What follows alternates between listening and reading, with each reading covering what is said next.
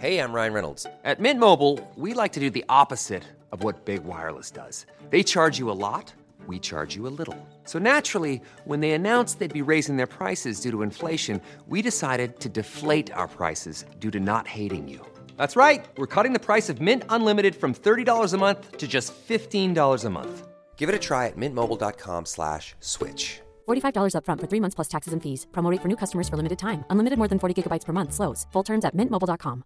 Imagine the softest sheets you've ever felt. Now imagine them getting even softer over time. I'm here to tell you about Boll and Branch sheets. In a recent customer survey, 96% replied that Boll and Branch sheets get softer with every wash. They're made from the rarest organic cotton and designed to get even softer over time. Try their sheets with a 30-night guarantee plus 15% off your first order with code ODYSSEY. So head to B-O-L-L and branch.com today. Exclusions apply. See site for details.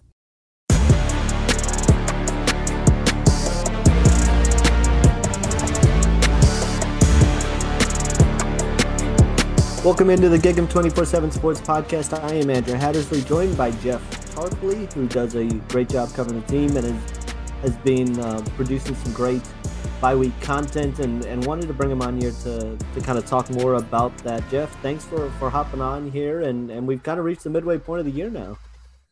Yeah. And things aren't going the way that we all thought they would prior to the season. Yep. Uh, I've, I've written you know, I'm kind of, and I will continue to delve into why that is. I do want to point out that there are positives to A&M's current current situation with regards to the future. Uh, but yeah, this is a program that certainly hasn't met expectations. There's a number of reasons for reasons for that, and uh, hey, we can we can go into those into great detail.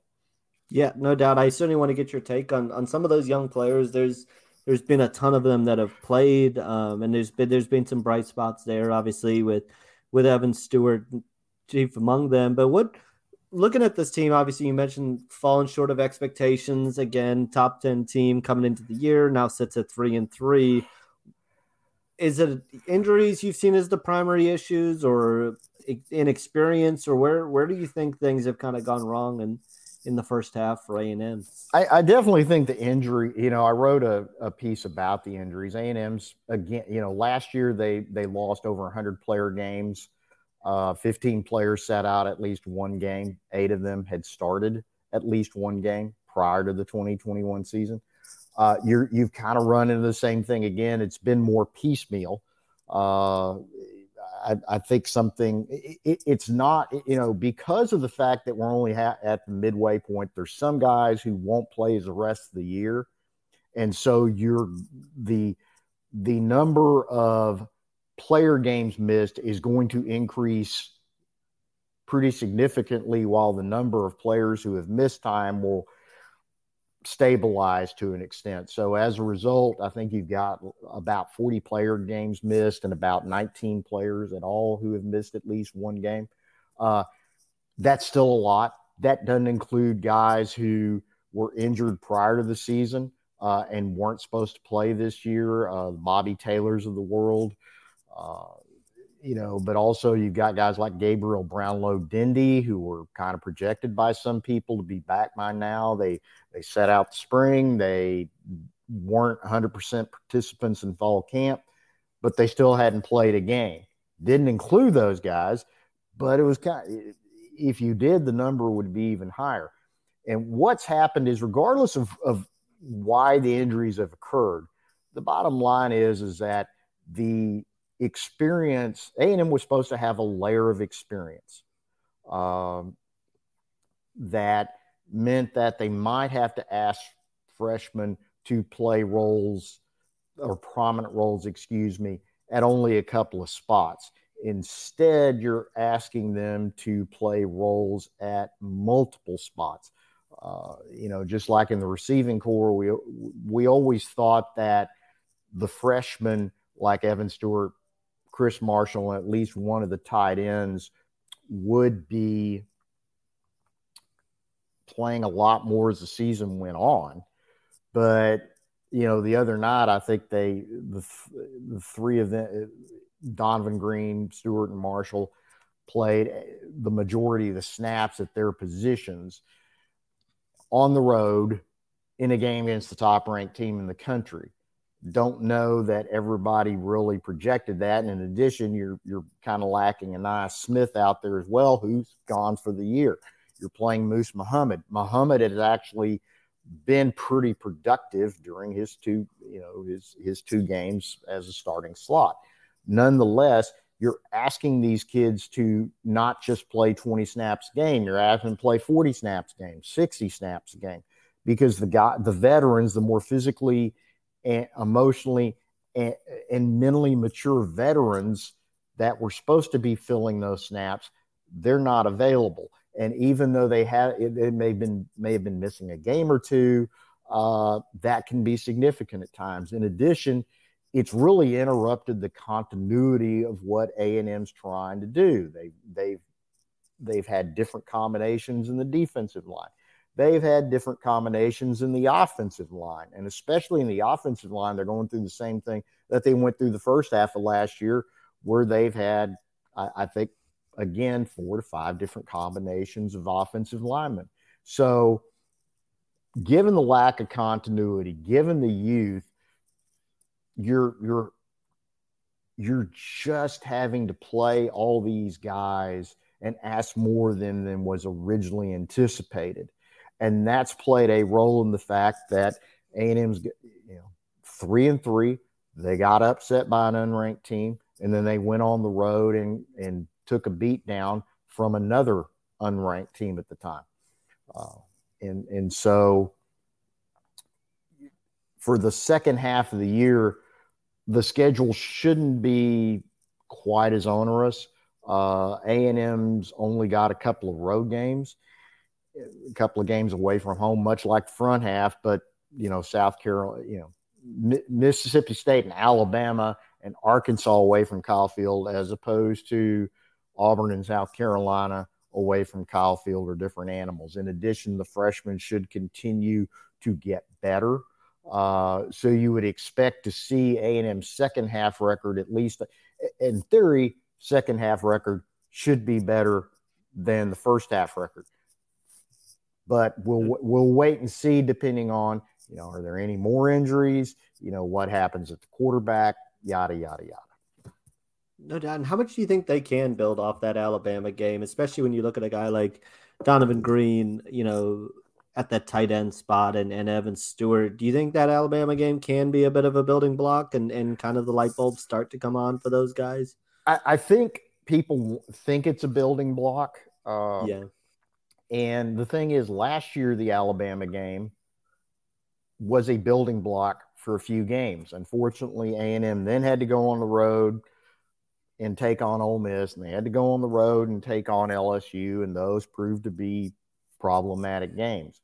Uh, the thing is, A and M when A and M's been placed in in like must win or now I would even say must play well situations. What I like to call program games, where your program really starts to go, you know, your one game can affect your your either the rest of the season or your ne- or at least your next two or three games they've typically played well in those types of contests. The problem is, is that they can't. It, it's been hard for them to sustain that either over the life of the program or for the rest of the season. The Florida game in 2020 turned out to be a harbinger of what occurred for the remainder of the season. Uh, that hasn't always happened, and as a result, they may have played up to the competition against an Alabama and then played down to the competition against an Appalachian State. And that's what, while they've done that first half of the season, they can't have that happen in the second half of the season because people tend to sit there and go, "Oh, well, you know, based on what happened against Alabama, we can we can win the rest of our games," or based on what happened against Appalachian State and Mississippi right. State, "Oh, we're gonna we're we're not going to make a bowl game." The what happens in college football is that every season is different, every week is different. And while we can discern trends, the bottom line is this A&M is not good enough to take any opponent lightly for the remainder of the 2022 season. If they don't do that, they'll be much better positioned to finish strongly in 2022 than they otherwise would. But it's going to be hard to predict due to the youth of this team and the intensity level that they play at as to whether or not they'll finish strongly or not. No doubt. Their intensity obviously was was at a different level for the Alabama game, but that was also kind of the Super Bowl of the year. You mentioned the offensive line, and and I think that's been right at the heart of the issues for the most part the, the first half of the year. Are you surprised at all about coming into the year? Obviously, you got Reuben Fatheree and Bryce Foster, and and Layden Robinson's obviously been banged up, but have you been surprised at, at the struggles they've had, considering they had a couple pieces at least returning coming into the year? I think everybody's surprised because yeah. they returned three out of five starters. Uh, mm-hmm. and two of them, Foster and Fatheree, were coming off freshman All American seasons. They were, you would have expected them to play better in their second years to have marked improvement. Uh, you had Layden Robinson, who's a very, very nice piece, considered a lot of people to be one of the top interior linemen available for the 2023 draft. Even if he's not the top guy, he's certainly in the conversation for the top. Uh, you know, your left tackle, people in the program expected Trey Zuhn to be an upgrade over what A&M had in 2021 at the position uh, when they, you know, surrendered something, you know, over 30 pressures uh, at that particular spot, which was one of the highest totals in the SEC, and and was a real issue when it come to when it came to getting productivity out of the quarterback spot. Uh, left guard, you know, you you were going to be able to plug plug in uh, Jordan Moko, who yeah you know, projected, you know, his four star coming out of junior college, didn't have a lot of experience, projected to be a pretty good football, you know, a pretty solid football player, at least, you know, big, strong guy, should have been able to hold his own at least physically. Failing that in fall camp, uh, they still had Aki Agum- Agumbi, who who had had starting experience, uh, and they've really liked him coming out of fall camp all of that's kind of gone by the wayside. Uh, Zuhn missed a game with injury. Foster had mono, missed time in fall camp, and then missed first two games as precaution. Robinson has re- reportedly a high ankle sprain that's hobbled him. He wasn't, you know, for all his power, he wasn't the most agile guy. And so that's kind of affected his play. It's affected his play moving laterally. It's affected his play probably in terms of being able to come off the ball, generate power on on you know more straight ahead blocks. Fatheree has probably been the most consistent. Uh, I, I, think Aki, he's kind of moved around. I, I, don't think that's done him a service, but on the other hand, he he he kind of struggled as a as a run blocker in 2021, and he's also kind of uh, you know, he hasn't lived up to what they thought of him in fall camp. And again, Zuhn also kind of struggled a little bit coming out of fall camp as well. But again, an offensive line is the sum of its parts more than any other mm-hmm. aspect of your football program. A&M just hasn't had any continuity. You know, Foster missed a couple of games. Zuhn's missed a game. Uh, Moko's had surgery. He's out for an undetermined period of time you know, so they're just kind of, again, it, it's just been kind of hit and miss. And so you're not a, you know, you got a guy playing either side of you, and that's maybe changing on a week to week basis. You're trying to work out blocks where, you know, you, you, you, combo block a guy on the line and then you work off that and somebody has to get to the second level. You have pass protection where you've got to hand people off uh, and trust the guy to pick up someone who stunts away from you.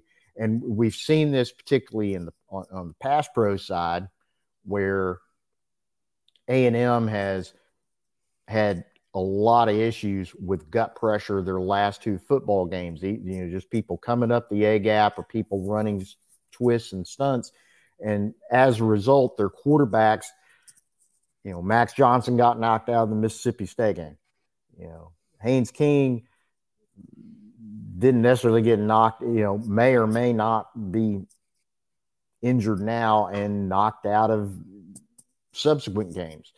So because of all that, they've they haven't been able to get De'Von Achane into as many chunk plays as they would like.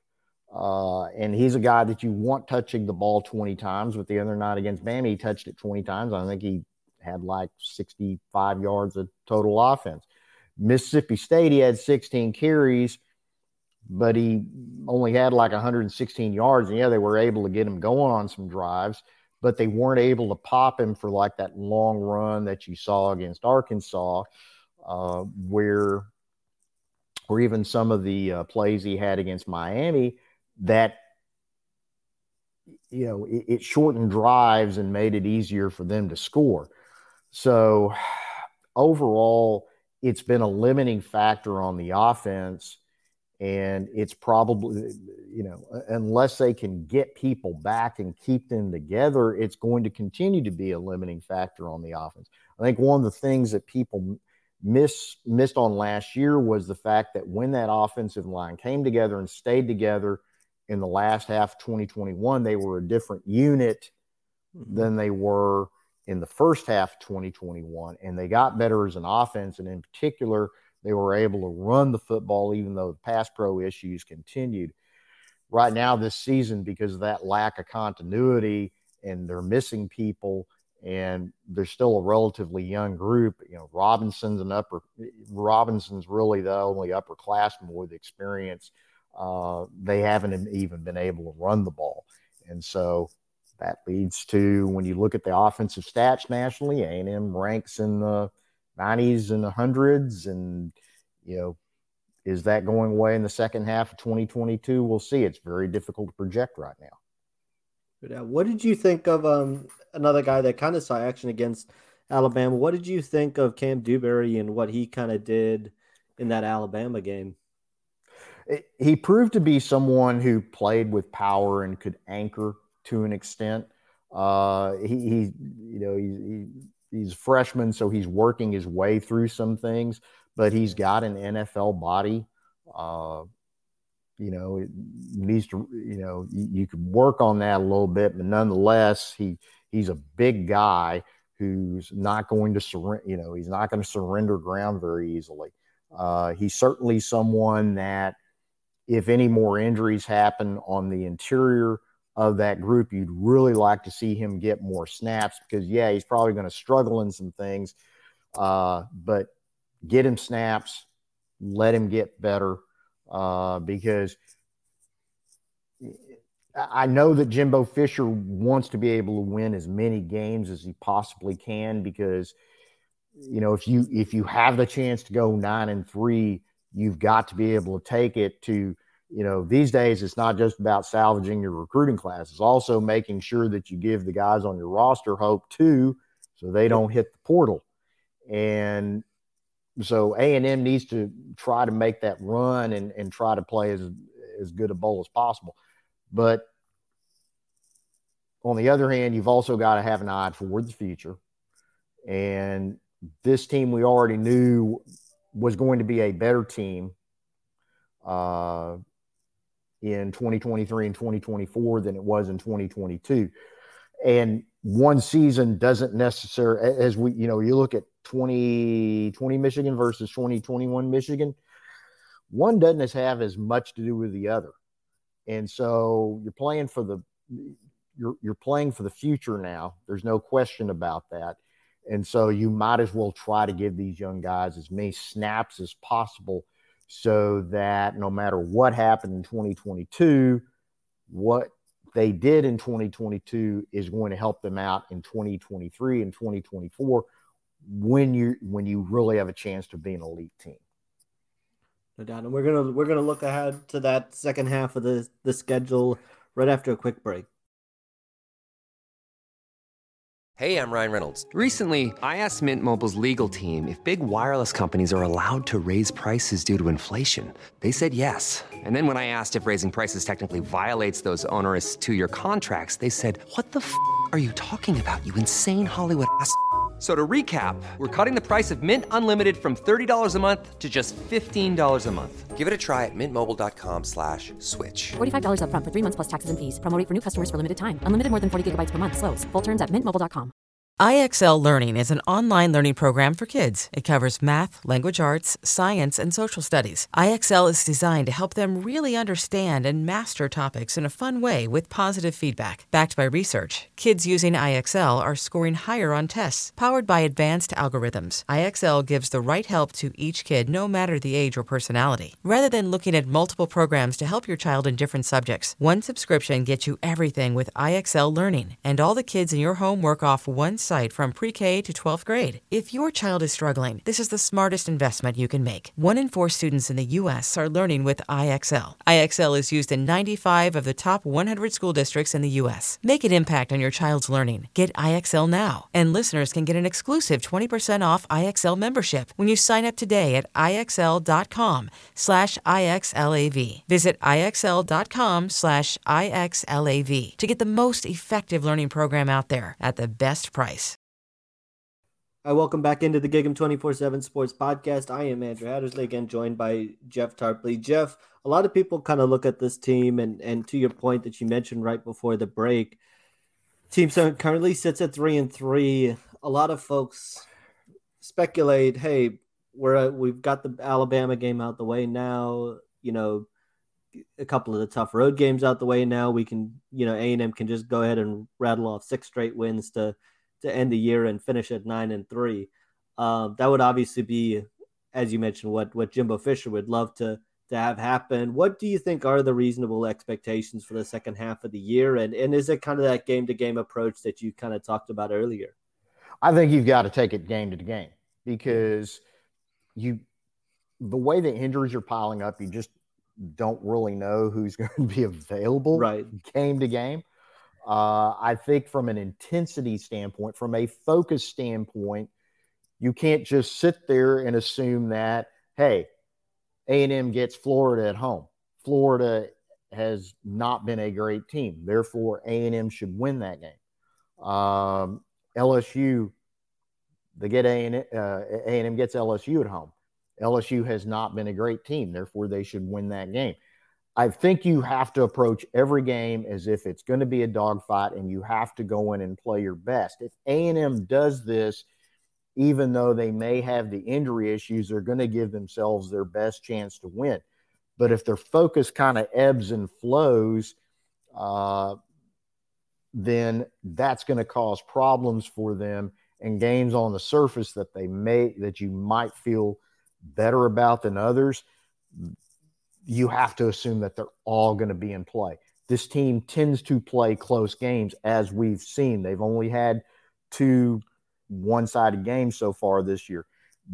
Jimbo Fisher has seemingly wanted to play close games uh, to keep his team in it. That doesn't always work out.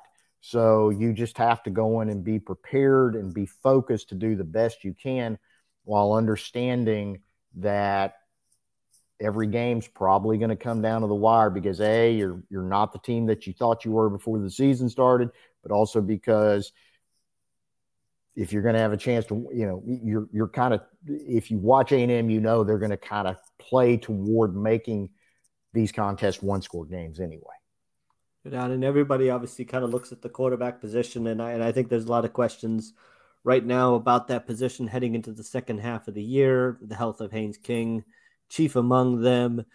Um, looking at some of those young players and, and keeping an eye towards the future, where do you see Conner Weigman kind of factoring in the second half of the year? Do you think it's important to get him some reps? And you know, where, how do you think A and M kind of looks to use him? Again, this is you know, does you know you have to put yourself inside Jimbo Fisher's mind, uh, yeah. depending on Haynes King's injury. The decision may be taken out of Jimbo Fisher's hands if Haynes King's injuries are serious enough that he just can't play or he's not at 100% uh, and not, not near 100%. So the decision may be made for Jimbo Fisher. I, I think everybody wants to sit there and play for next year. That's easier said than done, given the fact that how you finish this season will impact your recruiting and also impact yep. how people perceive your program in the locker room, uh, which we, you know, we as observers haven't, and and and Fisher and his staff as coaches, we haven't had to deal with that much before. We're we're having it's it's a very real phenomenon now though because of the transfer portal. Yep. So Fisher has to kind of try to find a balance. And again, if if the decision is made for him, that's one thing. And then Weigman, everybody really, really liked him in spring ball, and everybody really, really liked him in fall camp. They thought he was, you know, ahead of his time in terms of his poise and, and decision making. Uh, he's got the best arm of the three quarterbacks, King, Johnson, Weigman. Uh, so that's another factor. Uh, if you're really going to be at your best in 2023 and 2024, that should push you towards seeing, you know, what he can do and getting him experience. But also, there's the standpoint that Weigman will he he's got you've got to be able to protect him down the stretch of the season if he's yep. the guy. Yep. You can't just sit there and throw them out there. And this is a team that's had enormous problems protecting their quarterback so far this year. They had enormous problems protecting him last season. So you're sending him out there. Fortunately, you've got, you know, if, if this is the case, you've got one really hostile environment left at South Carolina. I mean, they're this is you know this is going to be a big game for South Carolina. They feel like they've got a chance to beat A and M. Uh, that stadium's probably going to be as packed and as loud as it has been in a long, long time, uh, because they truly have a chance to feel like they can show people, hey, look, we're turning our program around. They're going to have recruits in the stadium. Uh, it, it's going to be a big, big game. So, from that standpoint, though, you've got that game. You got top ten Ole Miss uh, or what is the top 10 Ole Miss team coming in right now. You've got LSU, which is going to be a night game at Kyle Field, two teams that don't like each other very much, that will play each other hard no matter what their win loss records. So Weigman's still going to have issues with who he plays down the stretch. He's got to be able to learn things, but you've also got to be able to protect him and it's going to be real interesting to see how A&M balances all that out. Uh, again, the Weigman versus King decision may be taken out of Jimbo Fisher's hands. If it's Weigman, then you've got to be able to keep him upright and not beat up so much so that he's able to process thing process things and learn. If you sit in, if you send him out there and he gets beat up and he's not learning anything, then you really haven't done himself or your program any favors. And instead of sitting there going, well, hey, this guy's our quarterback of the future, then that kind of casts doubt on things going into the offseason exactly. as well. So you've got to be very, very careful about how you handle all of this as you go forward into the season and then into the offseason.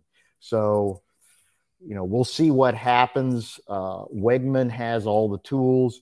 A&M's just got to be able to figure out a way to protect him, even maybe at the cost of some of their productivity, so that he's learning things not on the fly, but he's learning things and able to process and understand them so that he'll be a much better player in 2023 and 2024 than he is right now.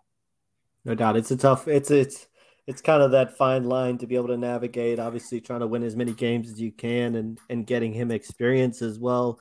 Uh, final one for you, and I think this just kind of looks ahead to that second half of the year with all the issues A and M's had, whether it's defending the run, whether it's along the offensive line, playing youth players.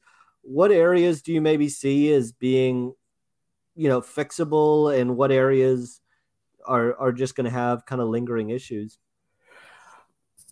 It's interesting that A and M gave up 288 yards rushing the other night, yeah.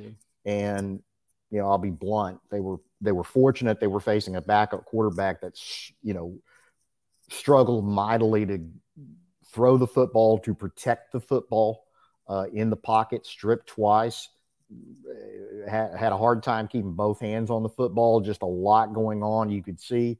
Uh, got the turnovers out of him, but also allowed again allowed 288 yards, allowed the three passing TDs.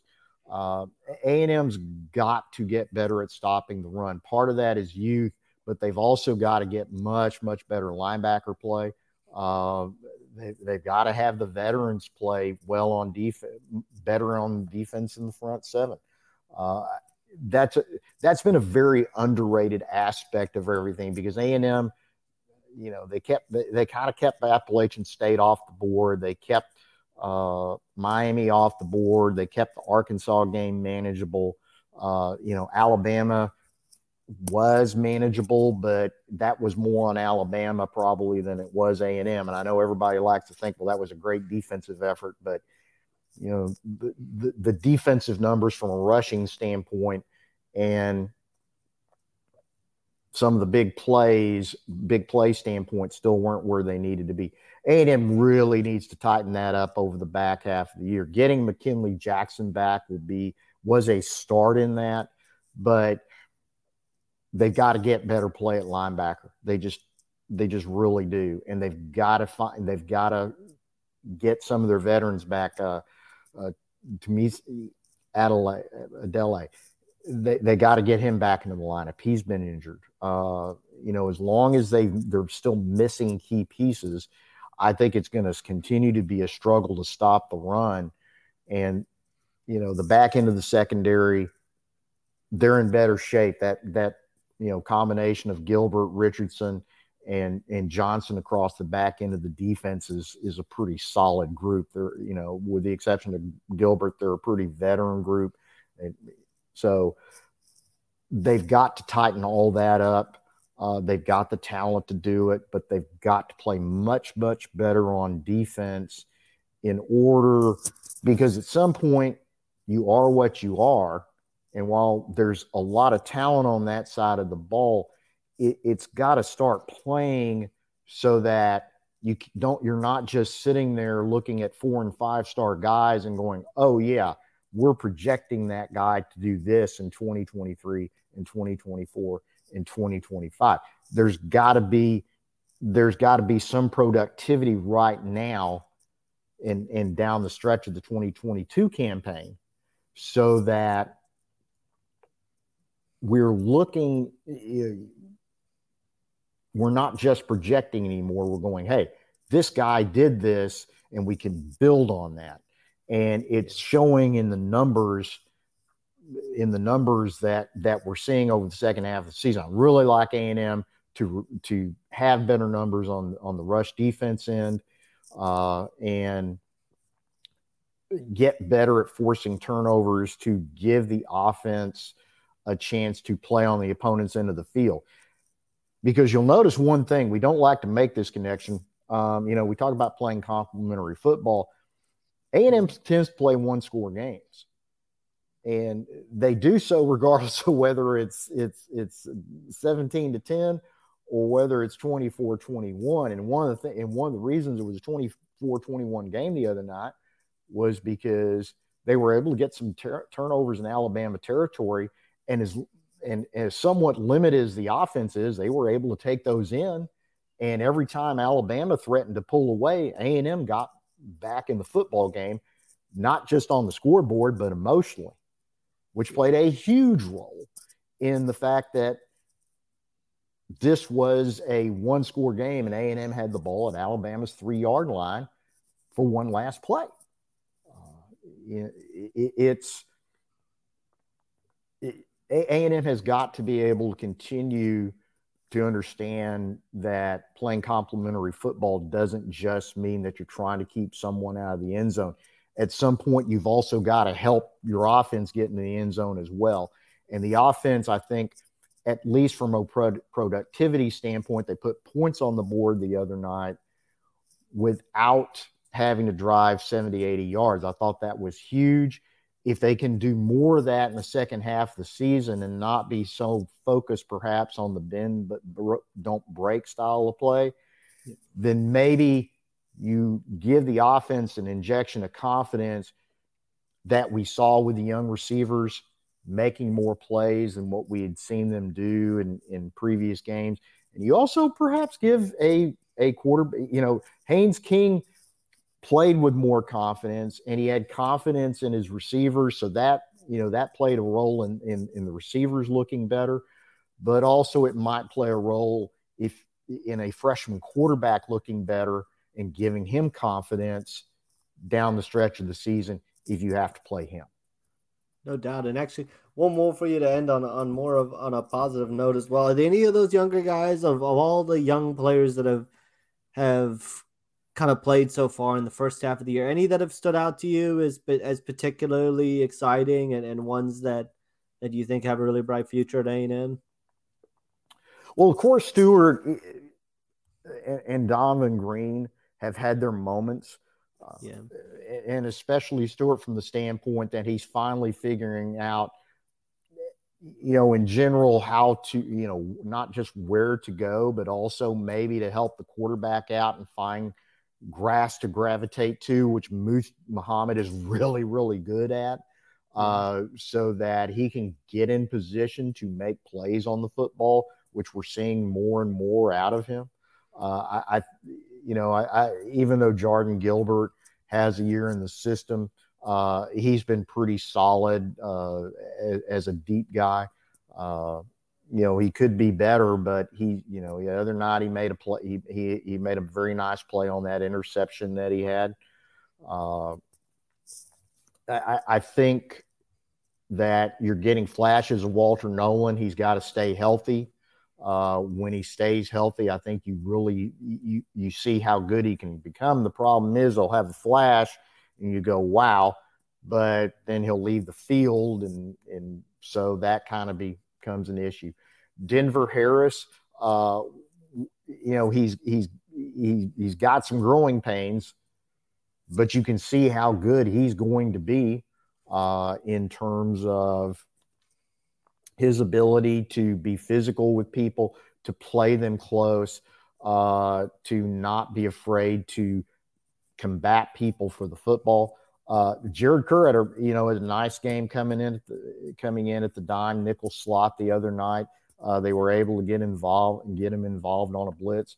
Bryce Anderson, don't want to forget him. People have he, he he's kind of banged up, so he he has you know he's he's kind of only when he sees the field now he's only kind of playing special teams, I think. But when he got extended minutes in that Miami game, uh, you really didn't miss Demani Richardson, who's a quality playmaker. You didn't miss him nearly as much as what you thought you would have. And he was able to get in there, be physical, make stops show up in the box score. Uh, he had the one long crossing route uh, where he didn't take a great angle, but you know what? He's a young guy. He's going to get better in that regard. But for the most part, A&M's arguably A&M's best defensive player was out of that game. Didn't miss him, did you? Uh, that's important. Uh, so I think those young guys will as they play more, they're going to do nothing but get better because there's game rep, practice reps are one thing, game reps are an entirely different scenario. Uh, another Kam Dewberry, you know, after seeing him just for stretches against Alabama the other night, you really want to see more of him, uh, especially with Moko being gone now, because he's just he's got that type of he's got an NFL quality body that Moko had that could make him a physical football player, you know, in in in, in especially on in terms of of, of the gap when A and M went to gap schemes and pull people, uh, he really benefited from that. I think Dewberry could be a, a, a beneficiary as well. So you want to see more of him. Uh, and you know what? We'll just see how the season progresses, and I think A&M has to kind of pick and choose its spots with the young guys, but they need to be one way or another. I think they're going to have to be more aggressive about playing those young guys down the stretch because they've just got to, you know, again, for Jimbo Fisher, depending on injuries, depending on opponent, he's, in, you know, it's going to be easier to play those younger guys at home than it will be on the road. So take advantage of your circumstances w- when you can, when you have them and, and get them some reps with an eye toward building toward 2023 and 2024 while trying to win as many games as possible in 2022. No doubt, the second half of the schedule certainly sets up better. Uh, just when you look at the schedule, that that gauntlet of Alabama, Mississippi State, and South Carolina was was always going to be tough. Jeff, thanks so much for for joining us, and yeah, we'll look ahead on on Monday to to South Carolina, and and you know it's going to be a fascinating second half of the year. There's still certainly a lot for A and M to play for, and like you mentioned in terms of records. So, Jeff, thanks again for joining us. Yeah, let me make one one last yeah. point here. Uh, you know, in terms of looking at the second half of the season, I, I made the point, hey, look, you got to win for the people in your locker room as much as you do the people outside your locker room. And I know this may sound far fetched, but Jimbo Fisher, always an optimistic guy, sitting there going, if you win six straight games to end the, if your perception of your last loss is you were one, one score, one play versus Alabama, and then you find a way to win six straight games to end the 2022 season. How many teams are going to be better than you in the SEC by the end of the season if you do that? Uh, Ole Miss, maybe. Uh, you know that you know that makes that game against them perhaps a a very very important game. But how many games in the SEC? You know, Kentucky's already lost a couple outings. Uh, there could be more losses on the way, depending on the he- health of, uh, of Will Levis. Uh, you know, Florida's kind of up and down, and they're not a complete team. Billy Napier has them playing well, but they're not a complete team. Uh, there's Tennessee, who's pro- who's probably the third. You know, you could, you know, if there's a outside of Georgia and Alabama, they're they're certainly the third best team in in the league right now but they've still got to play Georgia down the stretch. Uh, they've got to play Alabama down the stretch. So there's a chance there that if A&M can win out and other teams start taking losses, that the perception of A&M might be that they're worthy of a better bowl than what you think they might be as of today. I'm not saying that they would you know, that they're going to be in uh, a, a New Year's Six Bowl uh, as the third best team in the league uh, behind Alabama and Georgia, with both of those teams going playoffs. But it's not out of the realm of possibility that they couldn't find their way into one of the other New Year's Six bowls if Tennessee gets gets that gets that Sugar Bowl spot, and and certainly there's other New Year's Day type of bowl games they could be playing in. So, you know, don't give up on them yet, no matter how they've looked, no matter what you think their perception might be, because they've got enough talent and the schedule sets up that they can, and, and, and other teams have yet to take their lumps that they things could set up to where they could end the season on a high note or a higher note than what you perceive and they could play in a better bowl game than what you think they could as of today. No doubt, and I think you bring up a good point on that front too. That if they if they were to end up at nine and three, then suddenly you start to look at, like you mentioned, with all the young players that have played nine and three, and and looking to head towards the future with uh, Chris Marshall, Evan Stewart, Shemar Stewart, Walter Nolan, and all these guys that have got young experience. Suddenly the the picture starts to change a little bit in terms of the outlook for 2023 and 2024. So, you know, I, I certainly agree with you in terms of the pecking order, and and and there's still a lot of football to be played. Also, you're going to affect, you know, A and M's been ranked in the top ten the last two years, and and they finished 2021 unranked. They finished 2022, you know, or excuse me, as of right now, they're they're unranked. So if you're going to get people's attention and get them to have faith in you for 2023 and 2024, you better find a way to finish 2022 on as high a note as possible so that you don't start out with your perception. And I know that the CFP doesn't start ranking teams until a certain point of the year, and, and that's supposed to remove those types of, of biases uh, that nonetheless, rankings are really important in college football. So you want to be perceived. You don't want people sitting there going, Hey, I'm not falling for this again. You want them to have enough faith in you so that you start out ranked as high as possible so that your perception during 20 starting 2023 and 2024 sets you up to finish as high as possible in those two seasons based on how you do during those seasons.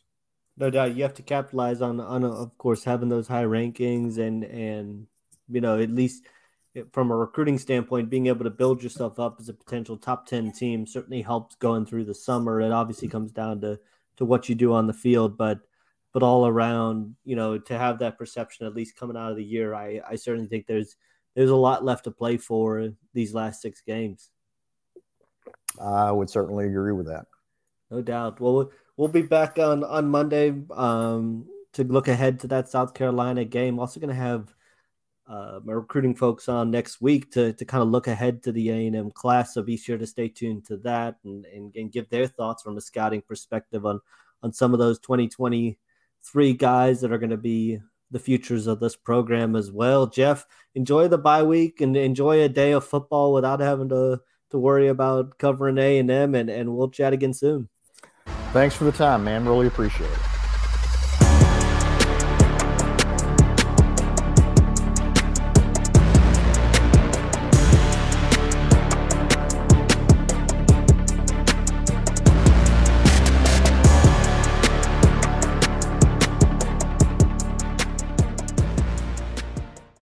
Celebrate and save at Ashley's anniversary sale with hot buys, your choice of colors starting at just $3.99. Ashley Sleep mattresses starting at $2.50. Plus, receive a free adjustable base with select mattress purchases and shop top mattress brands like Stearns and Foster, Tempur-Pedic, Purple, and Beautyrest Black with 60-month special financing only at Ashley. Subject to credit approval. No minimum purchase required. Minimum monthly payment, down payment, tax, and delivery may be required. See store for details.